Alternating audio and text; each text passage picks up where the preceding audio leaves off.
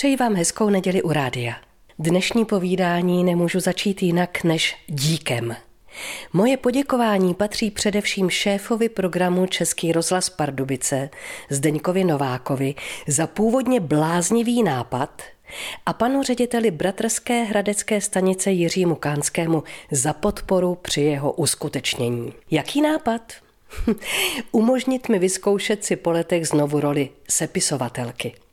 To E vkládám do výrazu spisovatelka záměrně, protože mezí svých literárních schopností jsem si dobře vědoma. Stejně jako faktu, že pokus o srovnání mluveného slova se slovem psaným je stejně naivní jako tvrzení, že pardubáci jsou k nerozeznání od hradečáků.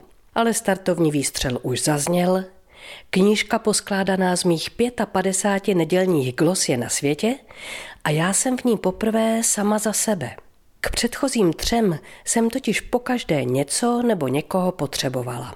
V mé sepisovatelské premiéře, knížce plné cviků a receptů na chuť i krásu, jsem před 33 lety proháněla u sporáku svoji i kuchyňskou pánev – při druhém pokusu se ptala pana doktora Nejedlého na rady, jak zdravě jíst a ve třetím titulu spolu s Milenkou Vostřákovou a Stáňou Lekešovou čtenářky uklidňovala ujištěním dámy, nejste na to sami.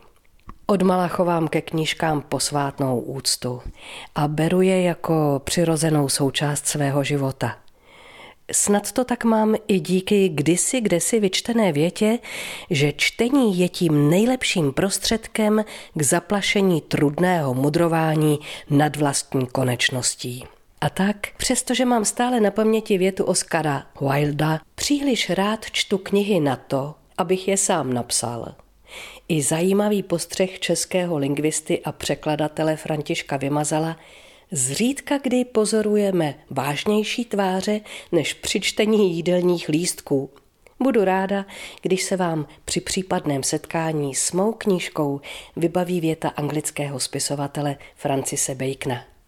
K topení je nejlepší staré dřevo, k pití staré víno, k důvěrným sdělením staří přátelé a ke čtení staří autoři. Za to vám dnes děkuje vaše stará známá Marie Tomsová.